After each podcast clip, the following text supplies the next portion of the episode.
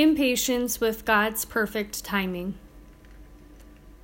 There will come a point in our lives when things do not go our way.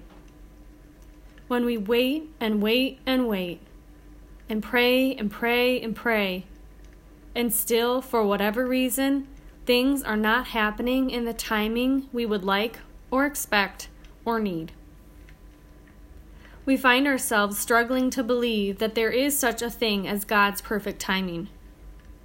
Our hearts get tangled up in our own frustrated game of trying to predict that perfect timing and then constantly being let down, realizing our prediction and limited human understanding was wrong. Trust that God sees the big picture. He knows what is best for you, even if you can't see it at all. Help yourself by accepting that the only thing you need to have right now that you can control is patience. When your patience is being tested to the core, spend more time in silent prayer and gratitude. Focus your efforts instead on cherishing all of the people, places, things, experiences, and moments you do have currently and on loving them even more fully. As a means of strengthening my hope, God placed the words to this poem into my heart through prayer one summer. Whatever you want in time you can have, as long as you are grateful and glad.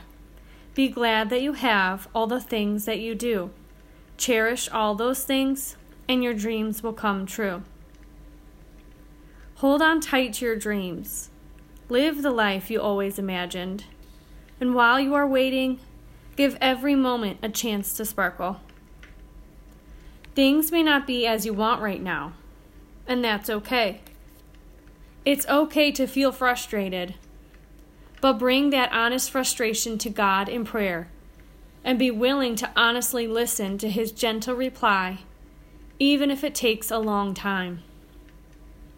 Sometimes all we may hear is silence for many hours, weeks, days, months, or years. I believe that when you ask God the same prayer over and over and you hear nothing, He wants you to do nothing. Stop trying to force things early. It is not time yet. Learn to take a deep breath and let it go. Let things be as they are. Don't waste the time you have now with the things you have right now, wishing you had something different. It's a waste of your precious gift of the present moment. When you truly need something different, it will come easily. God will light up the way and guide you. It will be beautiful. It will be special. It will be more than enough.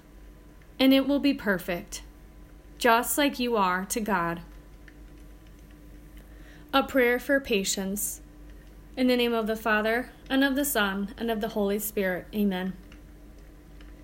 Hail Mary, full of grace, the Lord is with thee. Blessed art thou among women, and blessed is the fruit of thy womb, Jesus. Holy Mary, Mother of God, pray for us sinners, now and at the hour of our death. Amen. Dear Lord, help me endure the feelings of impatience and my inability to accept your perfect timing for my life. I pray for patience with myself, patience with my situation, and patience with my trust in you, Lord.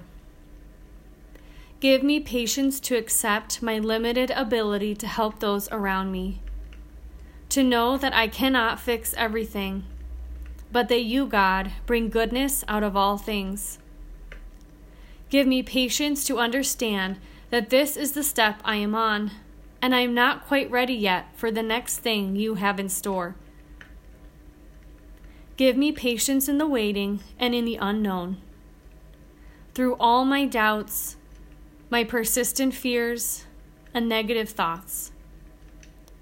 Help me look to your light as my unconditional guide in good times and in bad, in easy times and in trying ones, in times when I get what I always wanted, and in times when I don't. Help me to know that your plan is greater than mine. Your plan brings me peace and teaches me what I need to learn. Show me the way, Lord.